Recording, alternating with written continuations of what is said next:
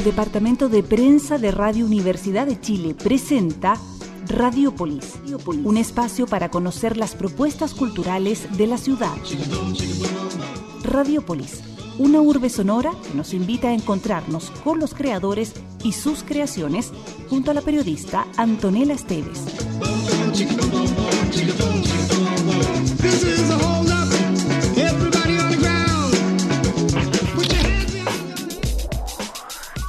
5 de la tarde con 4 minutos y les damos la bienvenida a nuestro Radiópolis de hoy. Estamos en vivo. ¿Qué? Pato, ¿no estoy a la hora? Aquí dice 17 con 4. ¿Qué dice tu reloj? ¿Estamos bien? ¿Es la hora apropiada? Para demostrar que estamos, que estamos en vivo y en directo a esta hora haciendo este hermoso programa en donde yo puedo bailar sin que la gente me vea. Porque en la mañana estamos con streaming y tengo que ser más recatada en mi baile.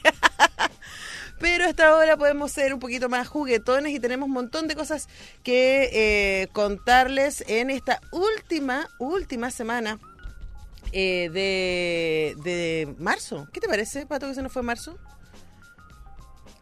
Que se vaya luego. Igual sobrevivimos. Igual estuvo eh, intenso. tuvimos eh, un intenso festival de cine de mujeres que terminó eh, el pasado día domingo. Un muy bonito festival y estuve ahí logueando con eso durante toda la semana anterior, pero aquí igual firme en los micrófonos de nuestra Radiopolis. Oye, en un ratito vamos a estar conversando con Teresita Ugarte, representante de la red de salas de cine. Eh, vamos a saber de qué se trata eso y también de una convocatoria que ellos están haciendo para eh, las y los realizadores de nuestro país para que puedan mostrar sus obras al interior de eh, esta red de salas. Y después vamos a estar hablando un poco de flamenco porque Natalia García Huidobro y Natalia Aragú eh, Natalia García Huidobro, además de ser destacadísima bailarina flamenco de nuestro país, eh, es la directora de esta obra que se está presentando en el GAM eh, durante el mes de abril. Así que para que conocer de qué se trata eso, vamos a estar muy atentos. Y hoy día, la gente que le gusta el rock progresivo está especialmente feliz. Mi hermano debe estar feliz, no he hablado con él, pero debe estar muy, muy feliz. Porque King Crimson una banda fundamental del rock progresivo, debuta en nuestro país. Son 50 años de historia los King Crimson. Y a lo largo de estas cinco décadas ellos han hecho un montón de innovaciones. Siempre han sido muy experimentales y hoy día a lo mejor las cosas que escuchamos que hicieron a final de los 70 o principios de los 80 eh, nos siguen sonando tremendamente vanguardistas eh, desde la creación o la masificación de instrumentos como el Chapman Stick eh, hasta, eh, por supuesto, la propuesta sonora eh, con, por ejemplo, una formación que para Chile va a tener tres baterías. ¿Qué tal? Sácate una percusión. Así que King Crimson tiene anunciada eh, visita a nuestro país. El 12 de octubre en el Movistar Arena se va a estar presentando esta banda que es absolutamente fundamental para aquellos que gustan del rock progresivo. Y dijimos con Pato, ¿por qué no partimos el programa con King Crimson? ¿Por qué no? ¿Seremos muy alocados? Yo creo que a la gente que escucha Radiopolis o le gusta Kim Crimson o le debe parecer interesante conocer una banda con este prestigio, con esta relevancia en el mundo del rock progresivo. Así que vamos a partir con este caminar de elefante, así se llama. No, no es caminar, conversar de elefante, porque es Elephant Talk, no Elephant Walk. Eh, el que abre hoy día los fuegos acá en Radiopolis.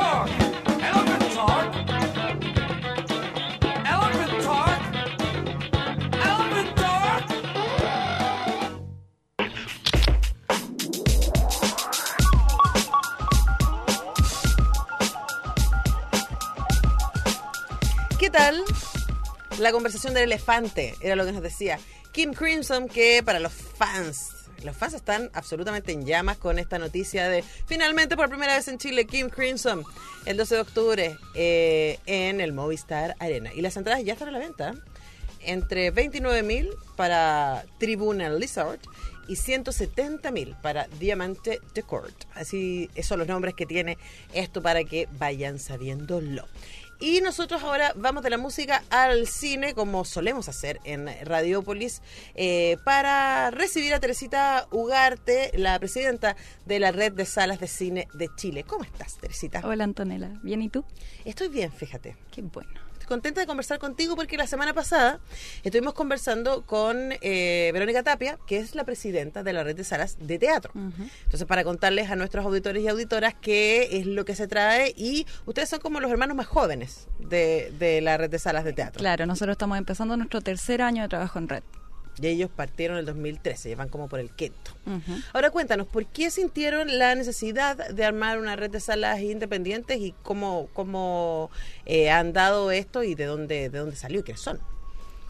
Eh, bueno, la red de salas de cine eh, en este momento es una asociación de ocho salas de que van de Valparaíso a Puerto Varas en búsqueda de nuevas salas. Están por incorporarse Talca ahí pobleando Matucana 100 también y sobre todo buscando en el norte, que en este momento no hay ninguna sala de cine, y sobre todo bajo la nueva figura que ahora somos una asociación gremial. Eh, pero nace primero de la necesidad de apoyarnos y de hacer un trabajo asociativo descentralizado de las salas, sobre todo en este resurgir de las salas independientes, de esta idea de las salas de barrio que se habían perdido y fortalecer estos espacios eh, bien ricos cultural y socialmente y necesarios también para el cine. Bueno, habría que ser necesario para, por un lado, para la realización, estoy pensando para todos aquellos que de alguna manera no están en la lógica del cine comercial e industrial, pero también para los espectadores, porque eh, a uno le ha pasado. A una le ha pasado y seguramente quienes nos escuchan también alguna vez tuvieron la experiencia. Pato, tú tuviste la experiencia de ir al cine, a una multisala, buscando una película y de repente habían, a mí me pasó con Rápido y Furioso hace un... Yo no iba a ver Rápido y Furioso, yo iba a ver Ghost in the Shell, que se había estrenado hace como una semana.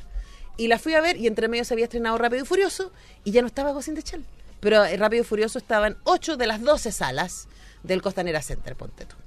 Y eso pasa un montón. Si uno va hoy día, no sé, Capitana Marvel, eh, tengo muchas ganas de verla igual, pero debe estar copando la sala. Entonces, cuando se estrena una película grande, grande, de los grandes estudios, ocupa un montón de salas y hay poco espacio para cine que no sea hollywoodense o incluso para cine gringo que, no venga de la gran industria. Claro, más independiente. Sí, eso venimos a ofrecer eh, variedad y sobre todo eh, acceso a programación y a títulos que no llegan y también a contenido nacional, como tú dices, esos títulos internacionales les pasa sobre todo a los chilenos que duran una semana.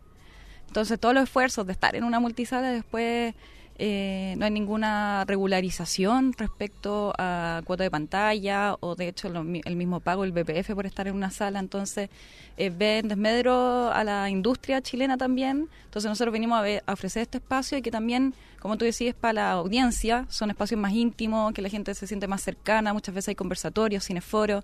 Entonces eh, ayuda también en ese sentido a formar a la audiencia, a acercarse a diferentes títulos, a atreverse a, verlos y informarse también de lo que está pasando en el panorama, extenso panorama internacional del cine. Oye, y de hecho, Ghost in the Shell está en la cartelera, hablando de eso, está en la cartelera de, de la red de salas. Eh, y también está una película, por ejemplo, como eh, Caras y Lugares, Visage Village, de Añez Barda.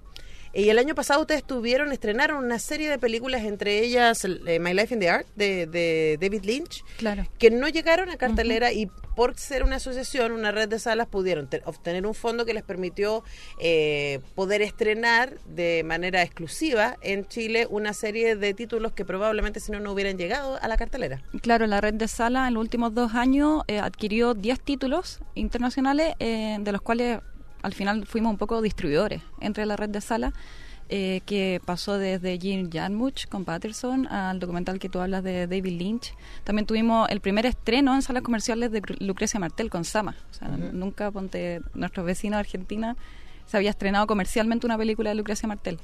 a pesar de que con la ciénaga, la niña santa, la mujer sin cabeza, Claro. ella es absolutamente, o sea, grito y plata entre los estudiantes de cine. Nosotros cerramos FEMCINE el año pasado con Sama y la gente no cabía en la sala, literalmente. Claro, solo había estado en instancias de festival y no. Pero aún así, eh, estos títulos es bien difícil eh, atraer a la gente a las audiencias. Eh, sí, nosotros estamos, es como un círculo, ¿cierto? Como ofrecer mejor programación, pero también cómo atraer a la gente a ver esa programación. Así que un trabajo en paralelo de. ¿Y cómo ha ambos sido hasta ahora la experiencia? Eh, bueno, como tú mencionabas, nosotros eh, partió por un fondo de intermediación que nos adjudicamos los dos últimos años que nos permitió tener estas herramientas y recursos para comenzar a organizarnos. Es bien complejo eh, empezar a entender las realidades de cada sala. Cada sala a la vez es súper diferente y también nosotros tratamos de mantener esa identidad. Pero la realidad de cada región y sus audiencias y cómo eh, se levanta cada proyecto son bien diferentes. Entonces eso también ha sido, lo primero fue entender quiénes somos, cuáles son nuestras misiones en conjunto a pesar de las diferencias y ya con eso poder salir al frente a tratar de hacer cambios también. Eh, ahora con la asociación gremial ya es tratar de, eh, de ingerir un poco más en, en políticas audiovisuales. Eh, por ejemplo, em, los distribuidores y los exhibidores no tienen ningún representante en el CAIA, que es lo que arma las políticas audiovisuales. Entonces también... en el Consejo del Audiovisual, que Claro. depende del Ministerio de Educación, de, de, de las Artes, la Cultura y el Patrimonio. Así es. Entonces es un eslabón del audiovisual que estaba bien cojo y ahora también nosotros, eh, los exhibidores, nos estamos, estamos conversando más con los distribuidores también, ahora que han surgido tantas distribuidoras nacionales.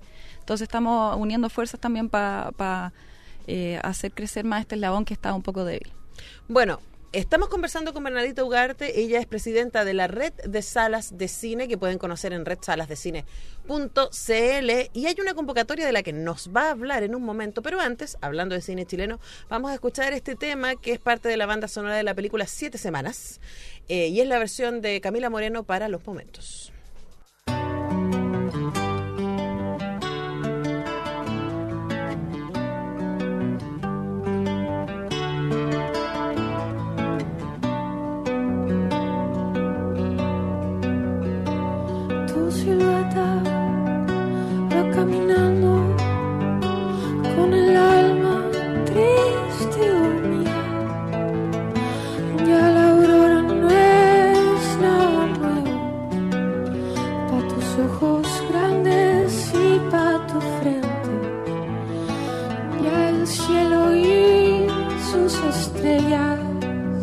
Se quedaron mudos, lejanos y muertos para tu mente ajena.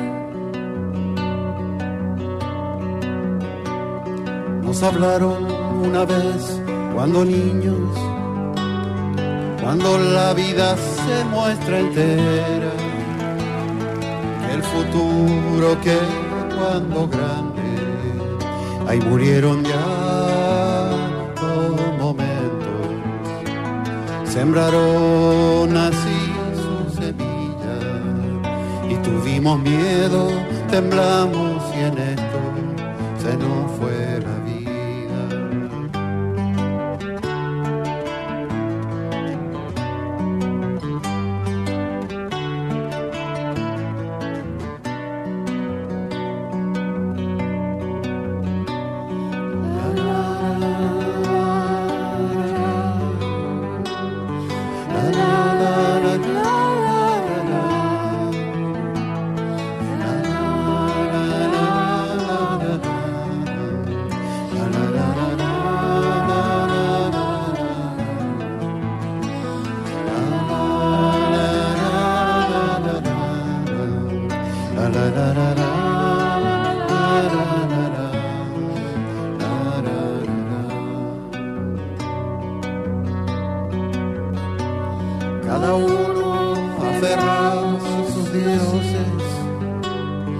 producto de toda una historia.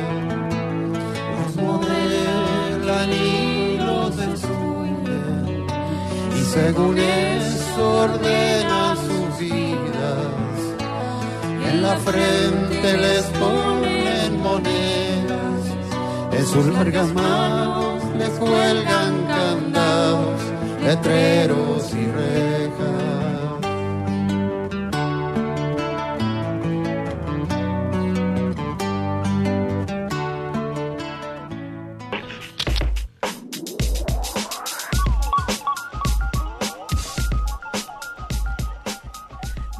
Con 22, aún nos quedan unos 5 minutitos para conversar con eh, Teresita Ugarte, la presidenta de la red de salas, eh, las ocho salas que componen la red desde Valparaíso a Puerto Varas. ¿Dónde está el norte? Nos estamos preguntando. Van a, va a aparecer el norte. Eh, y tienen una convocatoria para este año. Cuéntanos al respecto. Eh, mira, el último mes hemos estado en una convocatoria de estrenos chilenos en red. ¿Qué quiere decir esto? Que estamos buscando largometrajes y cortometrajes dirigidos por eh, chilenos chilenas eh, con año de producción, o sea que fue grabado finalizado durante el 2017-2018 y que todavía no cuenten con un estreno comercial. Nosotros lo que queremos es reunir eh, todos estos títulos que quedan un poco volando fuera de las distribuidoras o fuera de espacios de exhibición y hacer un programa para el año de, estos títulos y en, un estreno en conjunto con apoyo de, la red de salas en difusión y, eh, y comunicaciones respecto a, las películas y cortometrajes. Eh, y estamos en nuestra última semana, ya este viernes cierra la convocatoria, así que el llamado nos escuchan es... y si no se había enterado, apúrese. Hay que decir, eh, quizás para quienes nos escuchan y se, les, se pueden perder un poco en esto. Eh, no es cosa, y de hecho me pasa a veces con mis alumnos de cine, no es cosa de terminar mi película y estoy listo, sino más bien esa, que esa película llegue a la sala, luego tiene dos actores más, ¿cierto? Por un lado, los distribuidores, que suelen ser estas empresas que se dedican a reunir películas y luego ponerlas a disposición de los exhibidores. La red de salas son exhibidores. Tienen salas para mostrar las películas, pero como tú decías, por ejemplo, el año pasado con este programa pudieron transformarse también en distribuidores de películas que no tenían eh, distribución en nuestro país. O sea, que nadie había comprado para mostrar en Chile. Claro, ahora la red se ha vuelto una figura más mixta, en donde, bueno, también hay salas de cine que tienen sus propias distribuidoras, como el caso de la Alameda o Normandí, que también Claro. tienen su propia distribuidora, porque se empiezan a entremezclar mucho las cosas. O sea, las mismas salas también necesitan sus campañas de marketing, atraer a las audiencias, eh, tener actividades eh, fuera de las exhibiciones, de cómo llamar a la gente a ver las películas. Entonces, un trabajo súper en conjunto que va muy de la mano. Sí, ahora eh, yo le comentaba a Bernardita que desde cinechile.cl, sitio del cual soy editora, eh, de repente con Marcelo, con mi socio, nos miramos la cantidad de películas chilenas porque nosotras cont- cont- contabilizamos cualquier película que haya llegado a estrenarse incluso en festival. O sea, puede o no. Y hay un montón de películas que se pierden ahí, que se estrenan en festival y que después no cuentan con distribución y nunca más aparecieron. Y eso pasa con largometrajes, pero con cortos eso es más bien lo que suele suceder.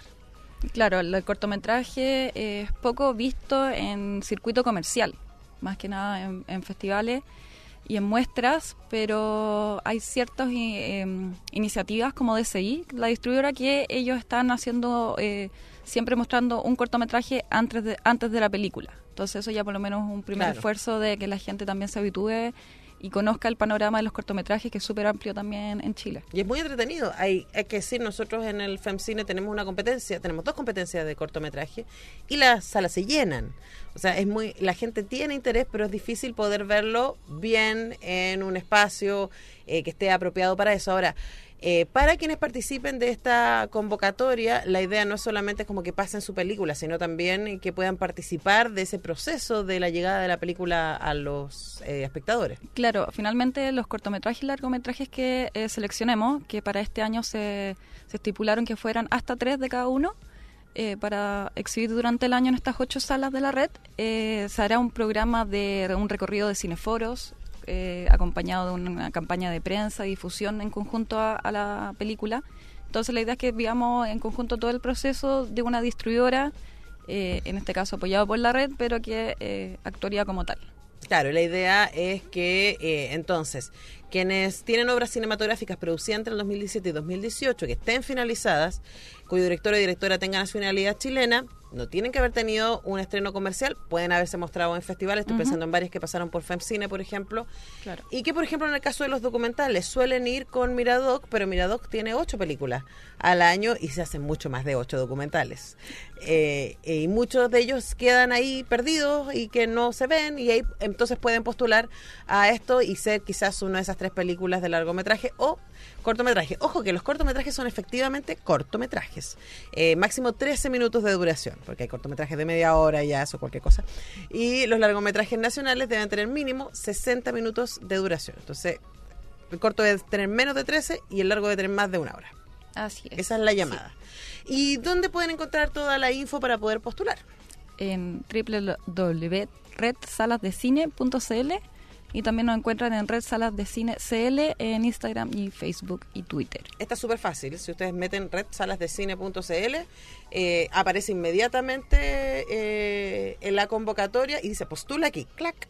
Y pueden estar en la red de salas que incluye Insomnia en eh, Valparaíso, al Centro Cultural eh, La Moneda, la Cineteca Nacional de Chile, Centro de Arte Alameda, Quine, Artecon eh, en Constitución de Oz que es un lugar muy notable, eh, en Chillán, eh, en la Universidad Austral de Chile y menos uno cine en Puerto Varas. Así es.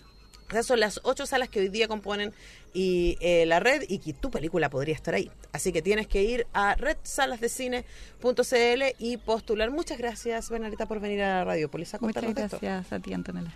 Nosotros vamos a ir a una pequeñísima pausa y al regreso vamos a estar hablando de flamenco y olé.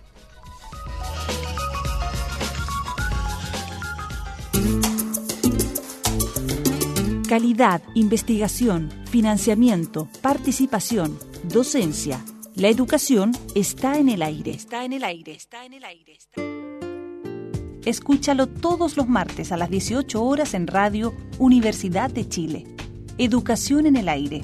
El programa del Senado Universitario.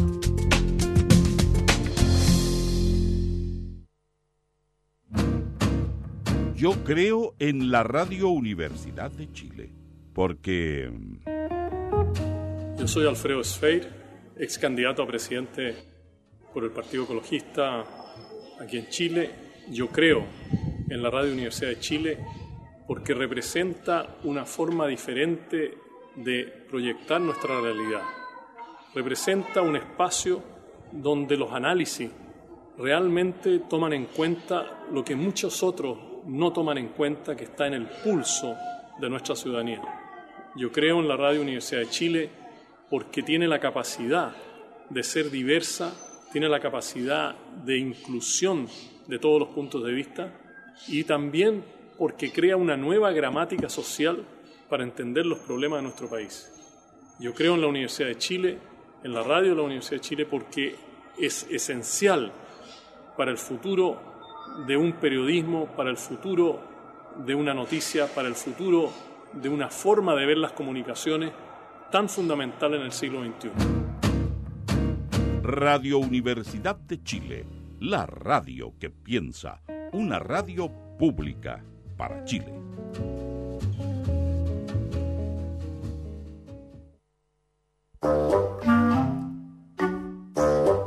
Usable, recuperable, reparable, reciclable.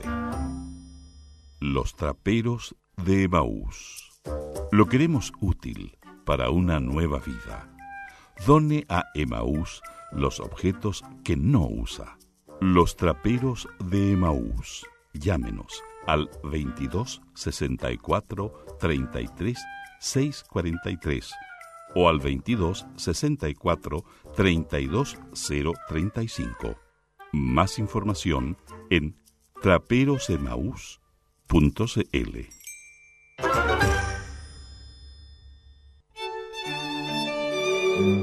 Radio Universidad de Chile te invita a escuchar los miércoles a las 20 horas Diálogos, un programa del Instituto de Chile, conducido por Fernando Lolas, académico de la lengua en la radio que piensa.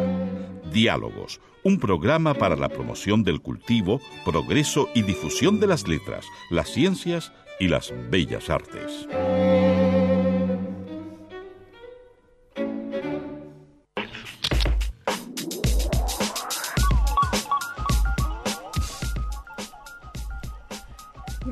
17 con 31. Oye, eh, se viene eh, un montón de cosas muy interesantes que tienen que ver con flamenco. Vamos a estar hablando de una obra que va a estar durante abril en el Centro Gabriela Mistral con sus eh, protagonistas, así que muy atentos que vamos a estar contándoles respecto a El Arrebato.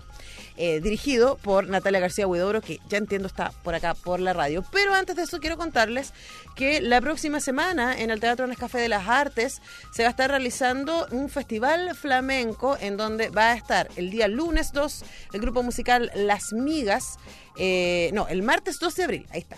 Las Migas y el miércoles va a estar el bailador Eduardo Guerrero. A mí las migas me volaron la cabeza con esta canción que les invito a escuchar ahora, una canción muy buena para cuando uno está muy estresado, hay muchas cosas pasando y uno se siente un poquito abrumado por la vida. Escuchen esto, regálenselo, esto es Las Migas con calma.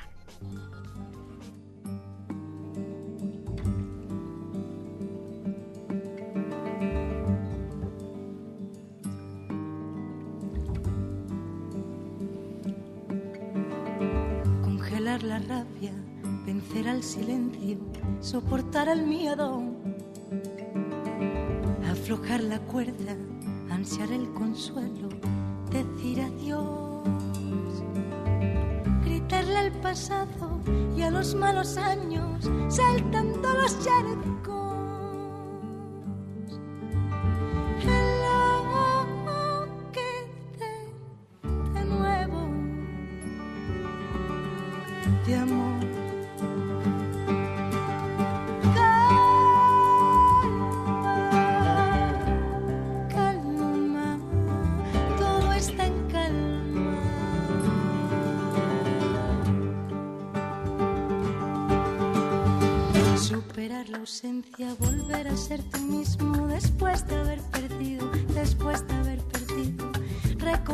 Recoger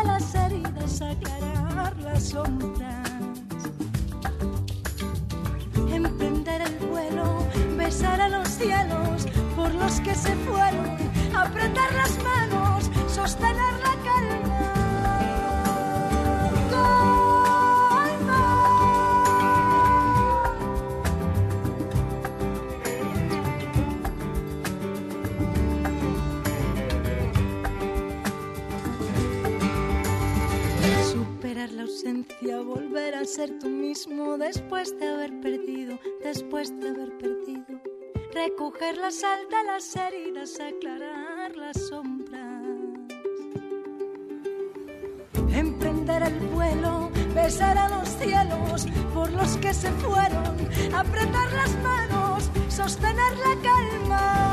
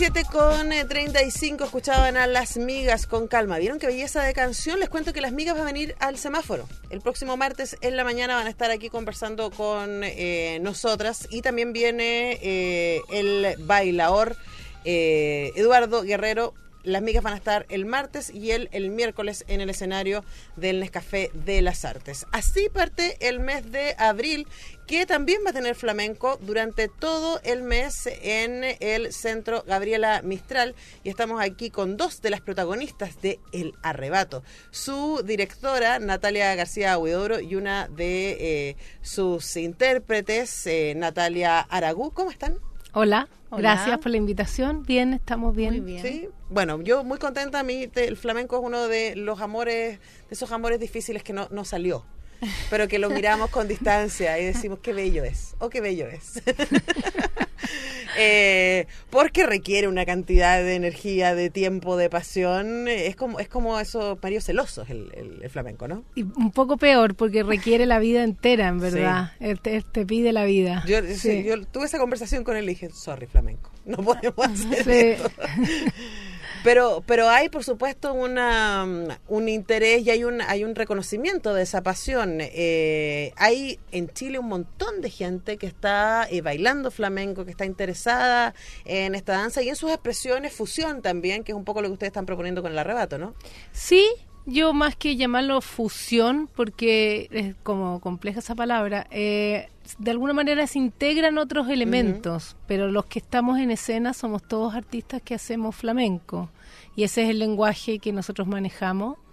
Ahora hay un director eh, escénico invitado que es Rodrigo Azáez y él nos ha venido a proponer cosas muy nuevas. Ahora, Rodrigo Basá es un súper, súper reconocido director de teatro, entonces, claro, viene con, con otra mirada probablemente, eh, muy distinto a lo que se arma en, un, en espectáculo de flamenco. Muy distinto, muy, muy interesante. A, mí- a mí me está gustando mucho esta obra. Es difícil a estas alturas, como a- a- antes de un estreno, decir eso. Creo que nunca lo había dicho, así como esto es un trabajo que a mí me, me está llenando muchísimo a nivel musical, a nivel eh, artístico. Creo que es de lo más logrado que yo he hecho, sin duda. Y bueno, hemos trabajado un año. Un año. Ahora, eh, yo le preguntaba a Natalia eh, con esta colaboración con Espacio Checoslovaquia, quienes, eh, yo he visto una sola de sus obras que es Qué lindo que saber que usted existe. Eh, Es que- tan lindo saber es tan que usted lindo saber que usted existe, que es una obra que de verdad pone en cuestión eh, lo que consideramos como danza y sobre todo los prejuicios con respecto al cuerpo danzante que es algo que a mí me encantó de la obra. O sea, Sí. la idea de ver otros cuerpos, de ver otro tipo de movimiento y de ver otros juegos. Y quería ver cómo eso es, dialoga con el trabajo que tú vienes haciendo, que tiene que ver con un flamenco bastante puro, de alguna manera. Eh, digamos, son dos lenguajes que no sé si dialogan mucho. Ahora, la temática de esa obra a mí me, me interesa muchísimo, lo encontré muy bello trabajo. Eh, y también como que plantea un poco el paso del tiempo en el cuerpo y es algo que yo creo que nos persigue bastante a los bailarines. Eh, creo que es un mito del cual no hablamos tanto. Mm. Pero claro, cuando uno cumple una edad es como que, wow, yo, yo me lo estoy preguntando hace varios años. Claro, porque tiene que ver con también el mandato respecto a qué cuerpo puede bailar. Sí, a qué cuerpo puede verse en el escenario. eh, y hay una cuestión que tiene que ver con los mandatos de género, por un lado, pero también Sí. con los mandatos de la belleza, con- que tiene que ver con el cuerpo de danza, ¿no? Y es muy, muy interesante eso. Afortunadamente el flamenco no tiene Mm. eso, afortunadamente el flamenco más bien viene una estética que tiene que ver como con un pueblo, con, con otra cosa, con la gente que, que tiene es como de una danza más popular, Sí. por así decirlo. Otro arraigo. Yo siempre pienso que, el- que el peso, el peso, la, la gente que tiene más sobrepeso o algo, ayuda mucho al baile flamenco, porque es algo que está muy arraigado en la tierra, generalmente eso ayuda. Yo siempre que veo la gente que tiene como que está un poco pasada de peso o de lo que creemos que les ayuda muchísimo. Sí, y cuando uno ve, yo tuve la posibilidad de estar en Granada viendo ahí flamenco en las cuevas, y uno ve unas bailadoras y anda a decirles que no son sexy, que no son hermosas, que no, o sea, bailan con una gracia y con un encanto que uno se rinde nomás. O sea, es, muy, muy bonito también eh, ir a ese a ese encuentro, entendiendo que es un espectáculo turístico y lo que quieras, pero pero hay cosas pasando que son, son tremendamente bonitas. Ahora, hablando del arraigo, es algo que eh, tiene todo que ver con el arrebato porque el arrebato también está reflexionando sobre eh, la migración, sobre el desarraigo en el cuerpo, sobre los cruces, ¿cierto?, que se producen sobre el cuerpo y sobre el movimiento que genera el cuerpo. Cuéntanos, cuéntanos un poco cómo fue esa investigación y cómo llegaron hasta, hasta lo que vamos a ver como el arrebato.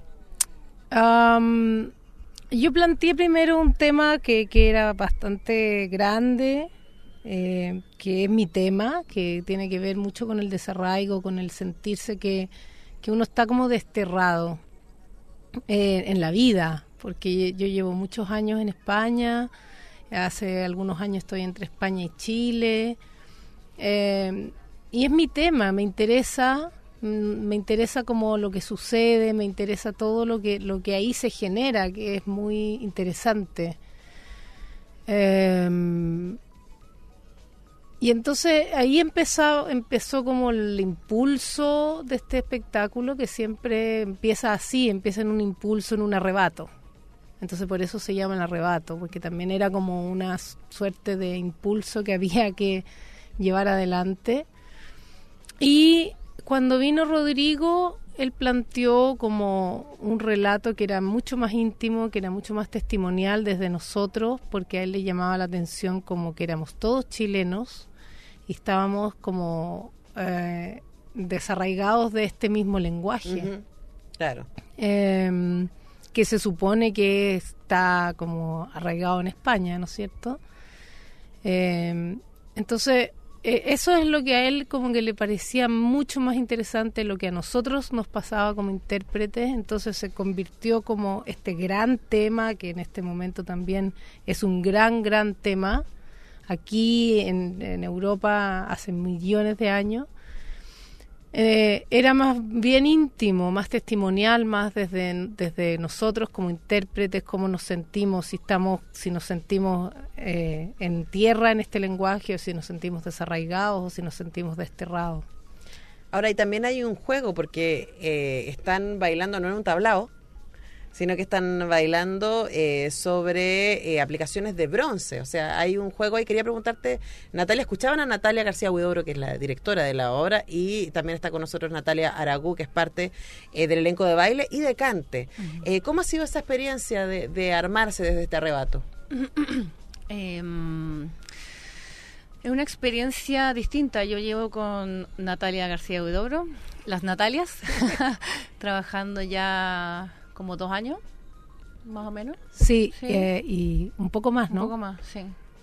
Casi sí, años medio, tres sí.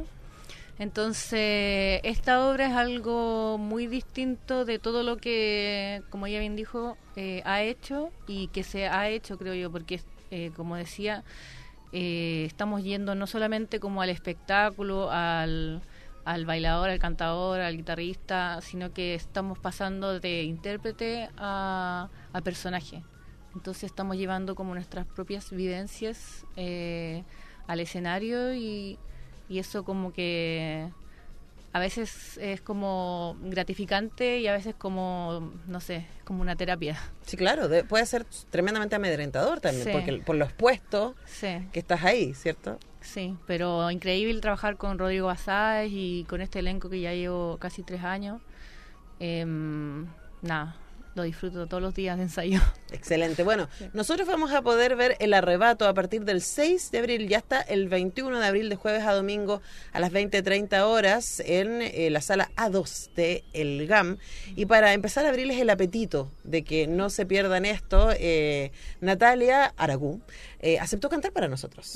Cuenta- ¿Vas a cantarnos algo que tiene de parte de la obra? Un pedacito de la obra, sí. Dale. Vamos a sacar el fondo entonces para escuchar a Natalia. Que vamos a tener aquí el fondo de, desde el teléfono. ¿Ves? Tenemos todo fríamente calculado, ¿no? Ah. Vamos a marcar los tiempos, entonces. No sé, yo aquí les cuento mientras tanto lo que está pasando en el estudio.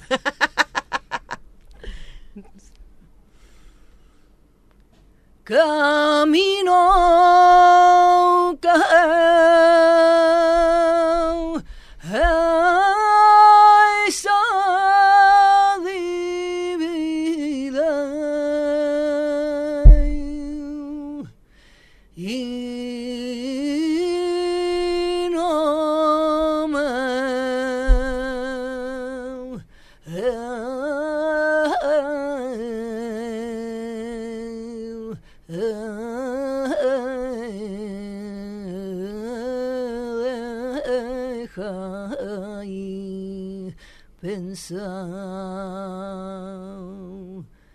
y paraito en la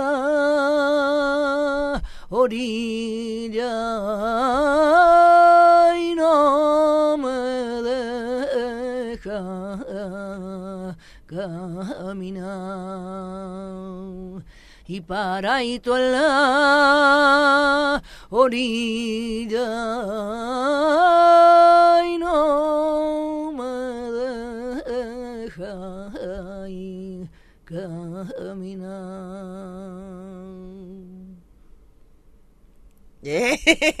¡Aplausos! Aquí como que entramos, llegó gente de otro estudio a mirar qué diablo estaba pasando aquí. Escuchaba la voz de Natalia Aragú y eso es parte de eh, la obra El Arrebato. Por eso nos gusta el flamenco. Ven que uno entra en un lugar como absolutamente ajeno a la cotidianidad, pero quiero de- detenerme en esto que eh, reflexionaban con Rodrigo Basáez, el director escénico de la obra, Natalias, eh, respecto a esta idea del desarraigo y de tener este amor ajeno un poco, ¿no? Y que ustedes y muchos de nosotros que, que amamos el flamenco estemos eh, un poco vinculados tan profundamente con algo que pareciera, superficialmente, que no tiene nada que ver con nosotros, que es una tradición ajena. Eh, pero ¿cómo explican ustedes lo que les pasa a ustedes con el flamenco y lo que le pasa a los espectadores también cada vez que se enfrentan a, un espectáculo de este tipo?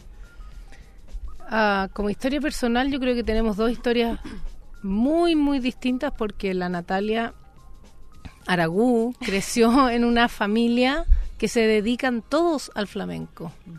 Eh, entonces, yo creo que ella puede hablar de su experiencia, que es totalmente distinta a la mía. Yo empecé grande, eh, por lo tanto, claro, eh, fue como, como un mundo, como realmente escalar una montaña.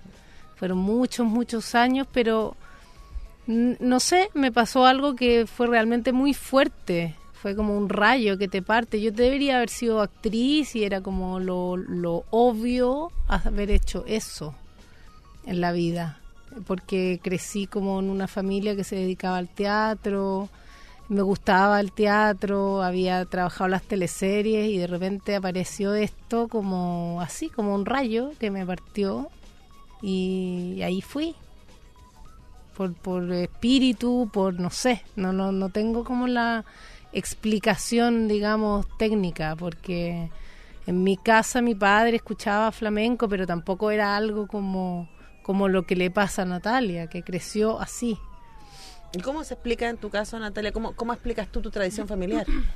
Eh, a ver, todo partió porque mi abuela, la mamá de mi mamá, tenía una escuela de danza, pero era más bien como... eh, no solo, o sea, de hecho ella no hacía flamenco, hacía baile español.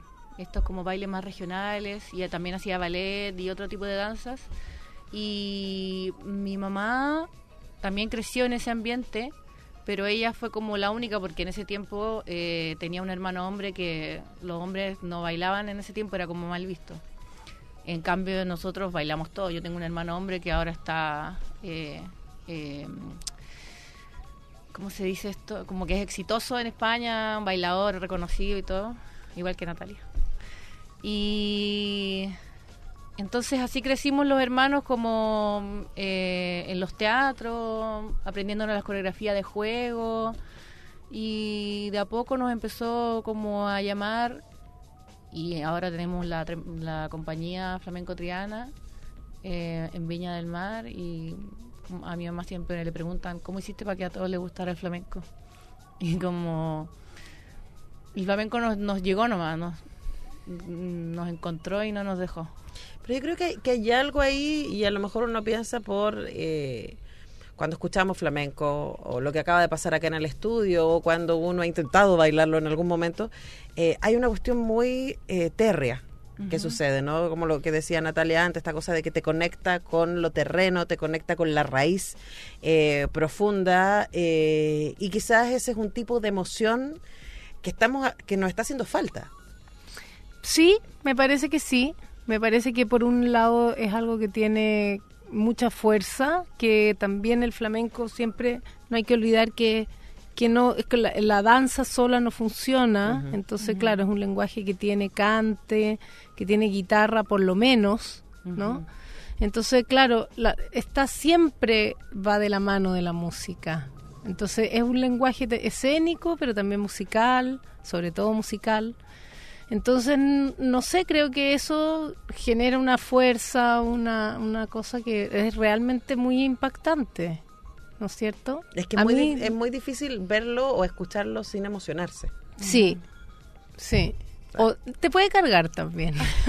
pero, pero ¿sabes qué? Porque Yo- es muy intenso. Pero sí. es que yo creo que es eso. Lo que pasa es que si te cargas porque te abruma. Hay, hay una y a eso me refiero. Es un tipo de emoción. Creo que vivimos en una sociedad de lo cool. Eh, de lo cool como lo frío, ¿no? Entonces, como de mantenerse eh, separado un poco de, eh, de aquellas emociones que son muy intensas. Es como tratamos de vivir nuestra vida de manera ligera, ¿cierto? Y, de, y manteniéndose así como a las distancias. Y uno no se emociona mucho porque emocionarse mucho es poco cool. eh, y no se deja llevar por las emociones. En cambio, el flamenco es puro arrebato. Sí, es puro arrebato, ritmo, mucho ritmo, mucho... Y en el caso del cante, claro, yo creo que el cante es bien fuerte. A mí nunca ha dejado de, de emocionarme de gustarme muchísimo. Es muy bonito. Sí. Bueno, el arrebato va a estar del 6 al 21 de abril, de jueves a domingo, a las 20.30 horas, en la hermosa sala A2 del Centro Cultural GAM. Es una obra de la compañía La Típica, en coproducción con Espacio Checoslovaquia, dirigida por nuestra invitada Natalia García Huidobro y con Rodrigo Basáez ahí aportando la dirección de escena. Eh, y te iba a preguntar para, para, o les iba a preguntar a las dos para cerrar. eh, ¿Cuál es la disposición en que quisieran que fueran las y los espectadores? Ah, que vayan, yo creo que es un gran espectáculo, hemos logrado hacer algo mm, diferente, yo creo que mm, eh, tiene un poco de intimidad, tiene un poco de, de locura también. Y tiene bastantes sorpresas, creo. Ah. Y también debo decir que la puesta en escena es del talentoso diseñador Cristian Reyes, que es una cosa muy bella, el suelo que tiene bronce, y el diseño sonoro es de Gonzalo Rodríguez. La dirección musical es de Francisco Delgado, que es como nuestro emblema nacional del flamenco.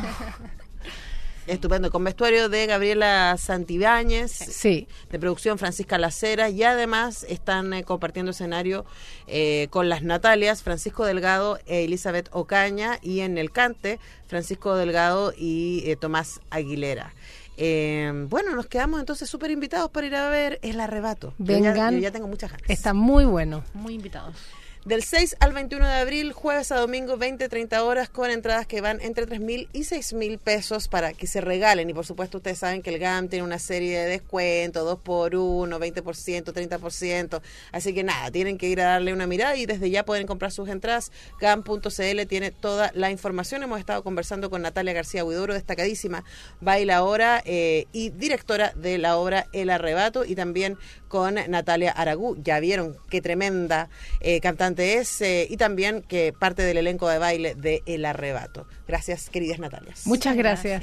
Gracias, querido Pato, por un hermoso Radiopolis más. Nos encontramos el jueves con una nueva edición de Radiopolis. Ah, y estén atentos porque en nuestro Instagram, en el Instagram de Radio Universidad de Chile, vamos a estar regalando tres invitaciones dobles para que vayan a ver el arrebato. ¿Qué tal? Así que vamos a pasar ahí todos los datos. Y en el semáforo mañana se los voy a recordar también para que no lo olviden. Que estén muy bien. Chao.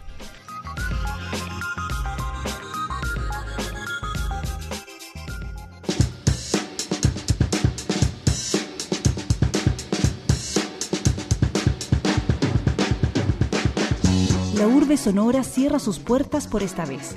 Radiópolis regresará muy pronto con más de las artes y la cultura de nuestra ciudad.